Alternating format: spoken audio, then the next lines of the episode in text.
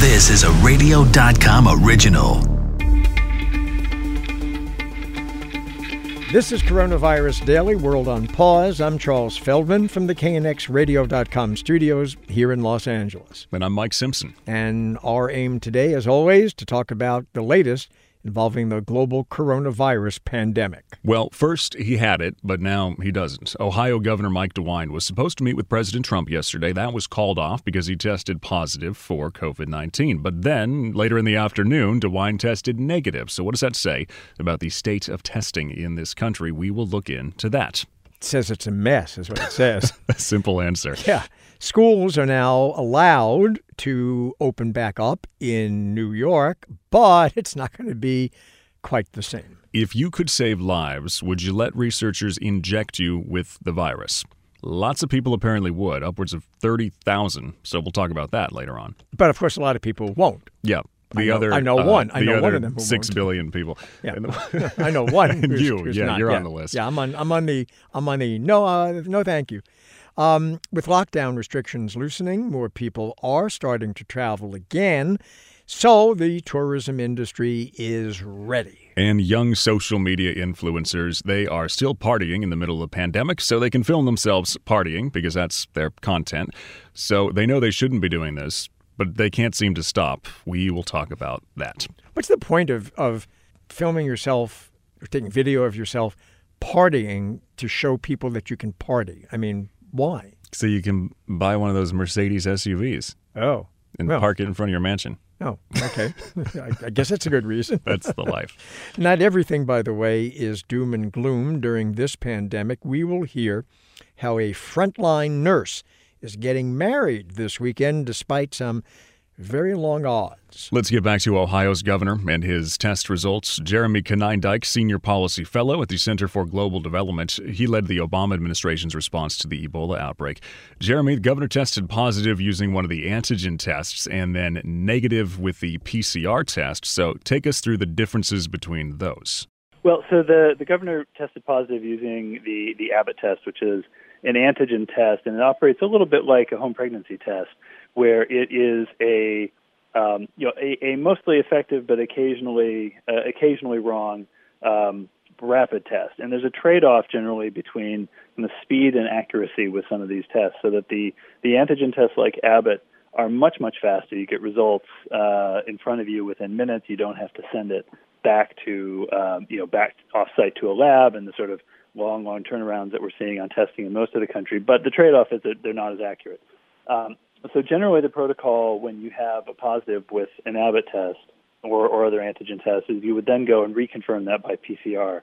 Uh, PCR is a, um, a much more fine-grained, uh, accurate test. It's about 98% accurate or more, but it takes a long time and it's much more involved and much more expensive. Um, in a way, you know, this is a vision of a possible future that we could have if we could scale up the rapid antigen tests.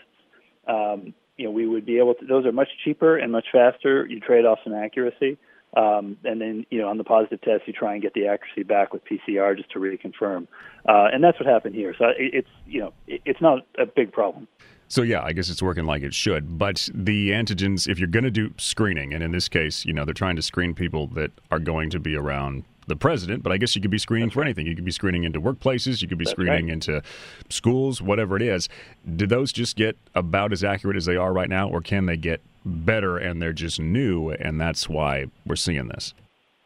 Well, it's a little bit of both. They they will probably never be as accurate as a PCR test, but they could, um, you know, as the technology evolves, they could probably become more accurate than they are now. And you know, one of the big mysteries or maybe it's not so big a mystery given uh, kind of the broader trends for the administration. But one of the big mysteries is why we haven't seen the government put much, much more focus on scaling up antigen testing. You know, they've been using it routinely for guests at the White House now for months.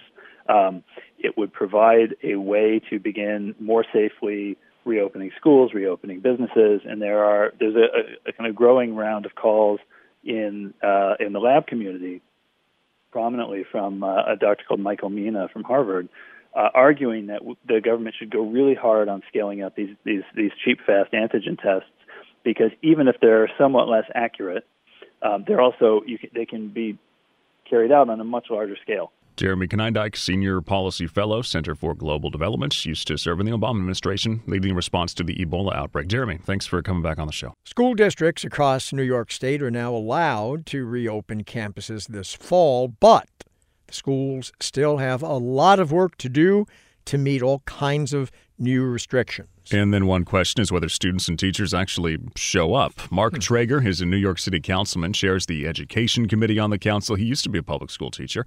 So, Mark, is it just going to depend on if people feel comfortable? That's a very important question, but I just want to point out uh, here in New York State, uh, the state health department only released their safety guidance on how schools can safely reopen in mid July. Why is that important? Well, the state budget was passed months earlier, and the city budget was just advanced about you know a few weeks ago. So a lot of the guidance is now putting, you know, strains on school districts to come up with additional, you know, plans for temperature checks. To have, they need nurses. They need adequate cleaning budgets to clean every night, not, as opposed to just once a week. You need more more uh, cleaning supplies, disinfecting supplies. You need school buses.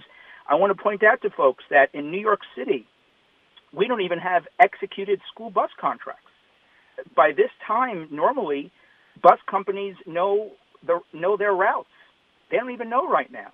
So I would argue that the state is asking for really uh, unrealistic and not feasible or practical expectations for school districts. They have a responsibility to put it to put funds in place to actualize and operationalize plans because right now we just don't have the money in the city.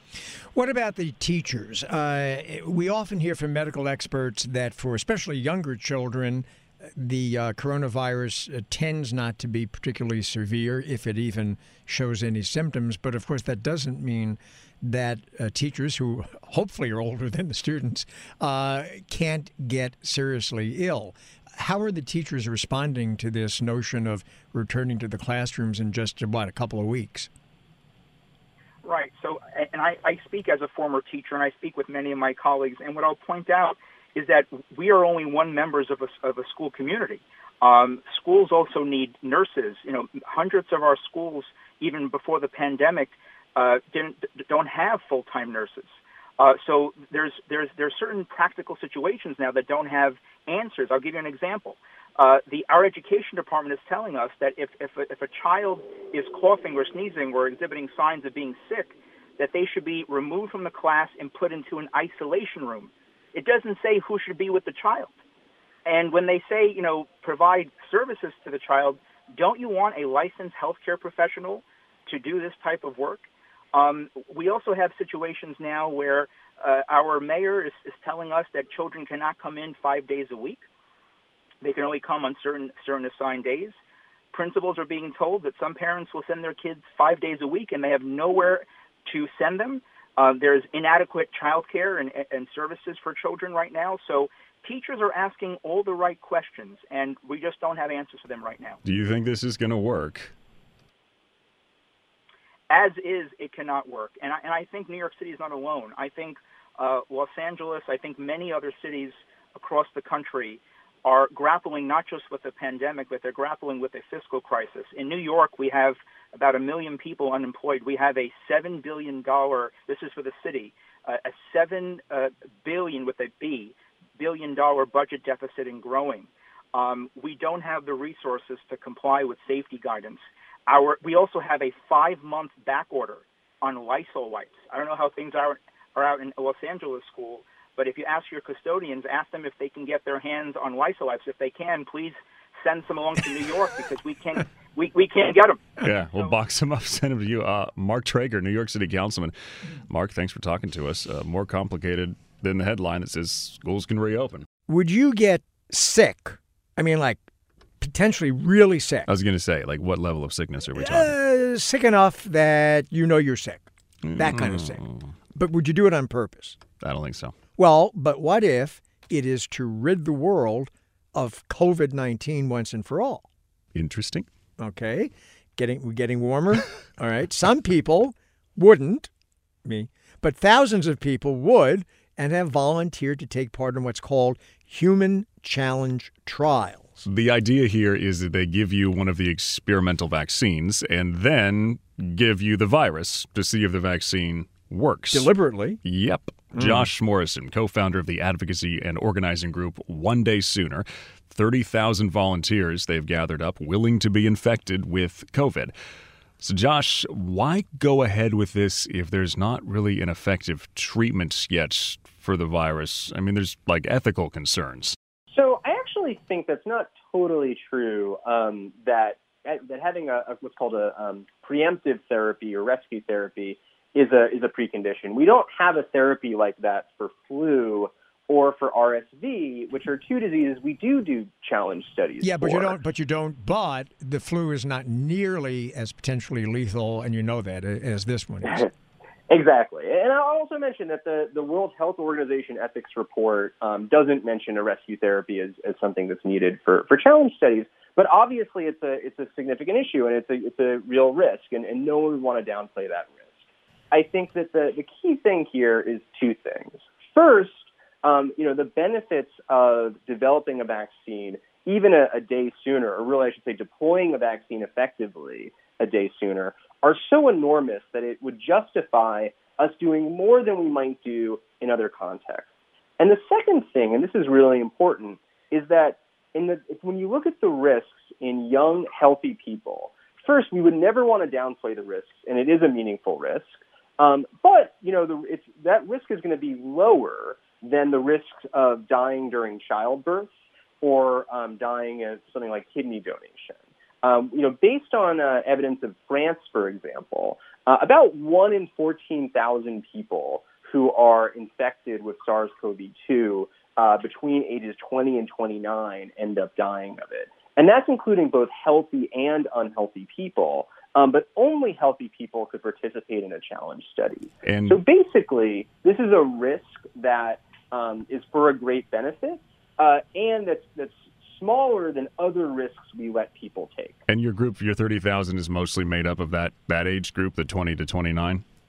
Um, yeah, probably 20 to 35, I would say, um, would probably be most of the volunteers uh, in our group so far, but a substantial amount.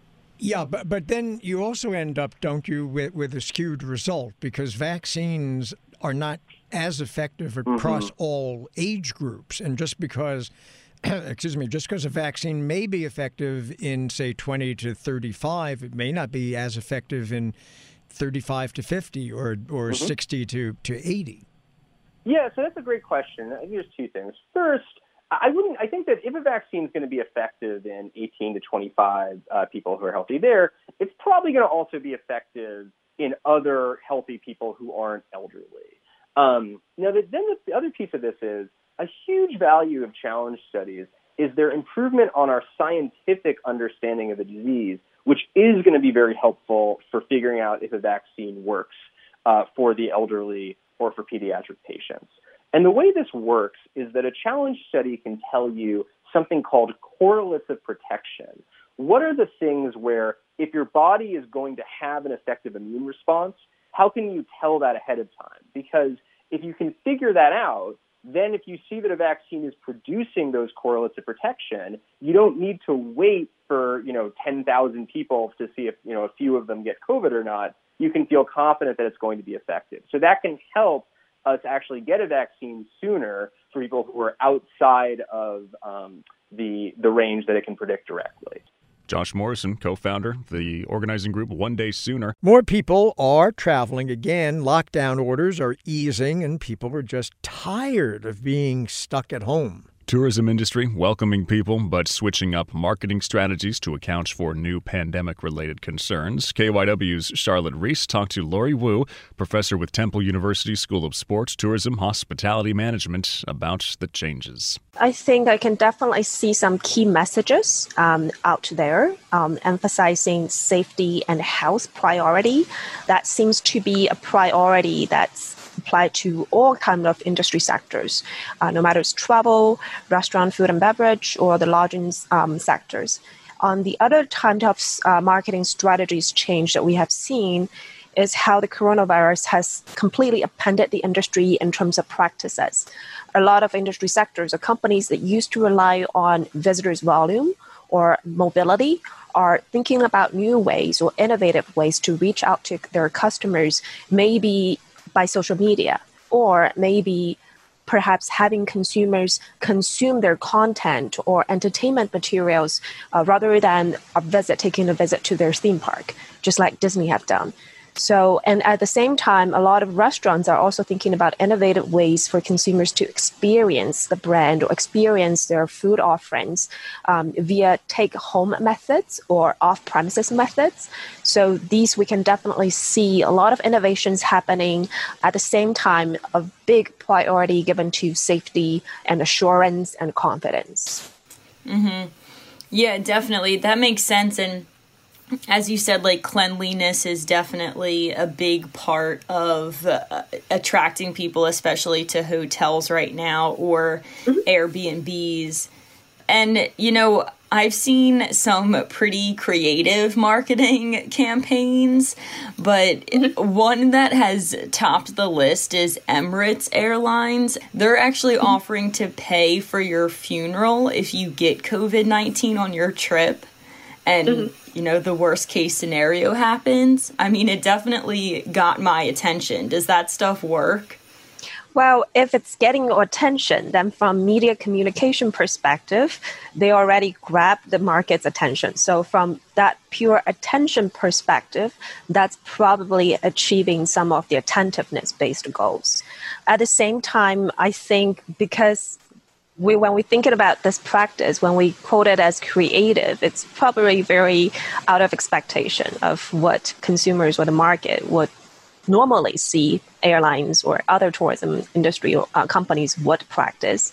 I think our interpretation of this practice particularly probably need to be related with their earlier practices such as even in may emirates have already launched the industry leading safety standards so you can definitely see from a lot of their practices their news releases as well as all these pictures uploaded by their consumers that this company is trying their best to ensure the customer's safety.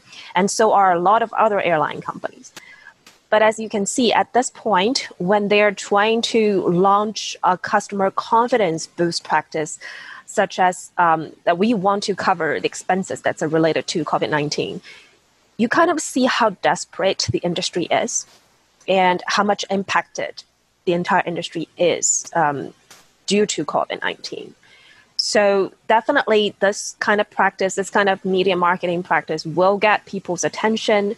But at the same time, I think this also hits consumers somehow with the sense of, okay, I know that you want to cover these expenses for me. You try to boost travel confidence, but where are your safety assurance practices? I think those kind of messages are what people want to know more, and it's more important to emphasize. Most of you are internet savvy, otherwise you you know wouldn't have found our podcast, you'd be like probably sitting in your kitchen kitchen watching toast come out of your toaster or something like that.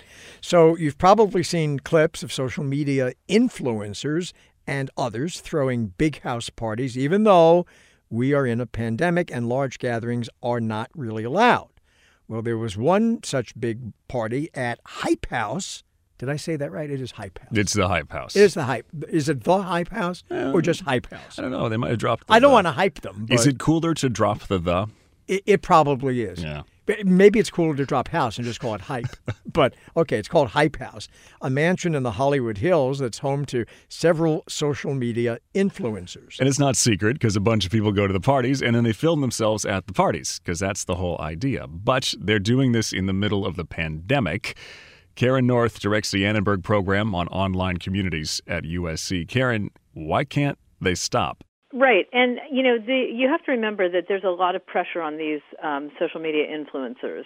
It's like creating a television show, but instead of having a script and a series and a sequence and then a hiatus, the story is themselves and their lives and how outrageous they can be.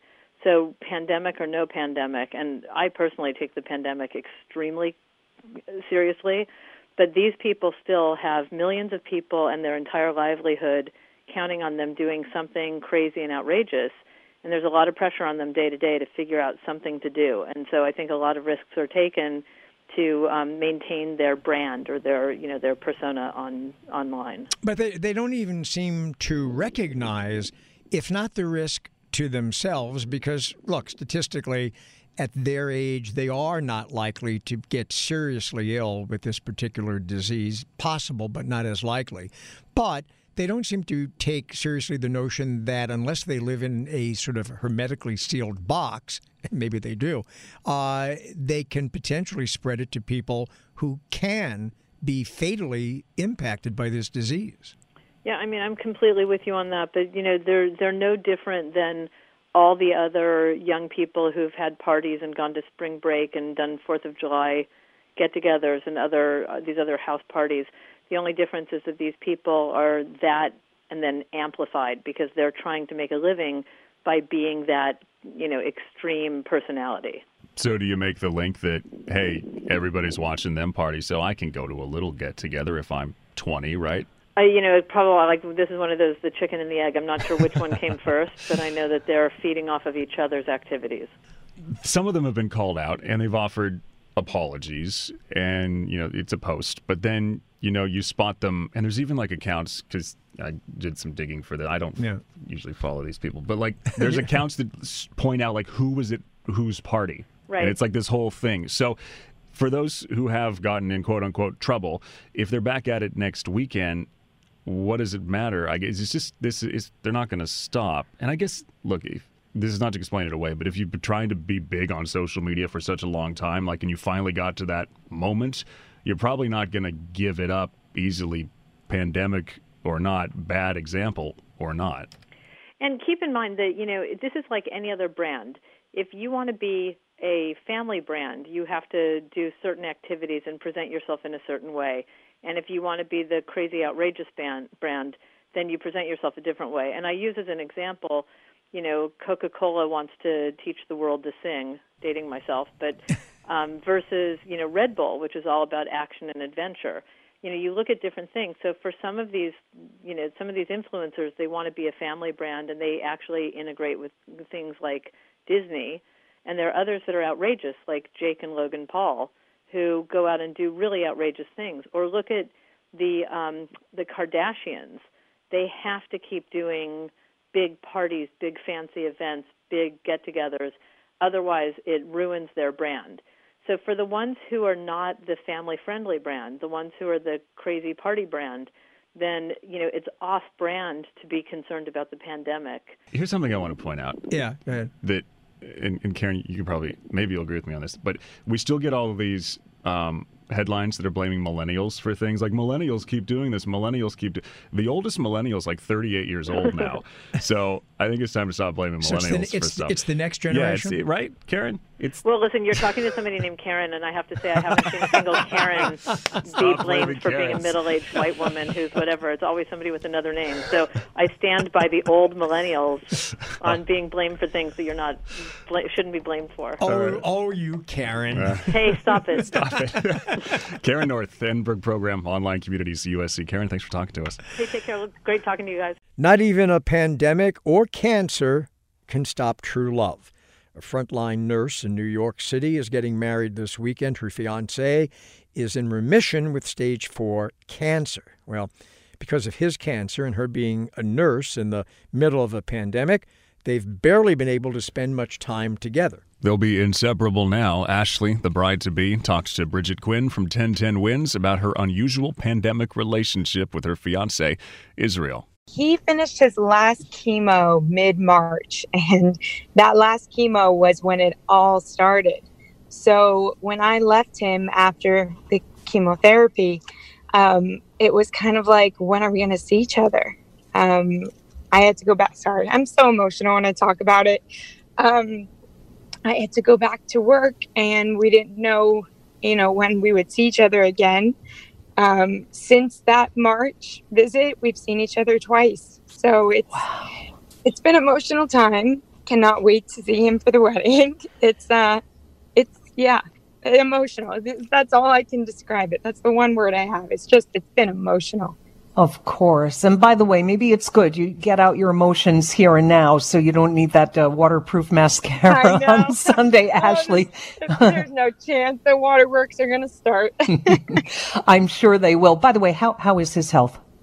He's good. He, thank God, his scan was clear in May. Um, we have another scan actually after the wedding.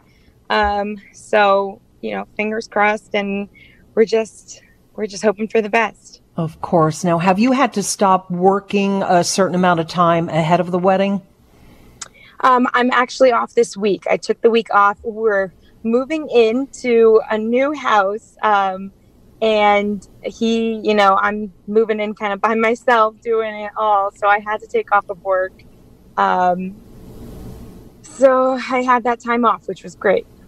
That's wonderful. Now, the ceremony is Sunday, as we've been telling our listeners who are going to be joining you guys and hearing this all happen on the radio. Uh, in, a, in, a, backyard in New Jersey, a small gathering. Now, I know um, the planning had to have been challenging, right? Because you obviously can't have everybody there that you wanted. Yeah, it that was tough for us because we were, you know, we love our family, we love our friends. They were with us and supported us through our most challenging times. And now that we want to celebrate, we want them there with us, and we can't, and that is killing us. You know, it, it's it's hard. I mean, even my my grandmother can't make it, and that is that's just breaking my heart. You know, like my friends, my cousins, my aunt. You know, it's it's really hard, but you have to just keep remembering that they they want the best for you, and they know that the wedding is is all that matters and you two being a married couple is all that matters and everybody's been so supportive and understanding that they can't come. Does that change things at all that that your wedding is going to be live on the radio? It's exciting. You know you lose the excitement of having all the hundreds of people there but i gain the excitement of having everybody being able to listen and hopefully have some you know gain some hope from this. I know everybody's going through such a hard time right now and no one is without hardship and challenges. And i just hope that this story you know can bring if it brings one smile to someone's face then you know i'm happy i you, you know we put our wedding up for everybody to watch. I'm i'm happy to do it to make someone happy. Ashley congratulations. All the health and happiness in the world. Thank you. Thank you so much and i wish that for everyone listening Okay, thank you again. The virus has disrupted the sports world in so many ways, too many to really get into right now, but the focus right now is whether NFL and big time college football will go on as usual this fall. Now, we've heard about some players getting the virus. It turns out a high profile college coach had it as well. The Los Angeles Times says UCLA's Chip Kelly tested positive for the virus in late March. This after campus and spring practice was shut down. Well, he fortunately recovered at home with no apparent issues. No one associated with the team or athletic department had to quarantine as a result of Kelly's positive test. You rethought the uh, challenge trial thing yet? I- have been thinking about it since we started talking about it, and, and I've come to a conclusion. Yes, and that is? No, I'm not going to do it. Thanks for listening to us. You can find us on the radio.com app, Apple Podcasts, Google Podcasts, and Stitcher. No way.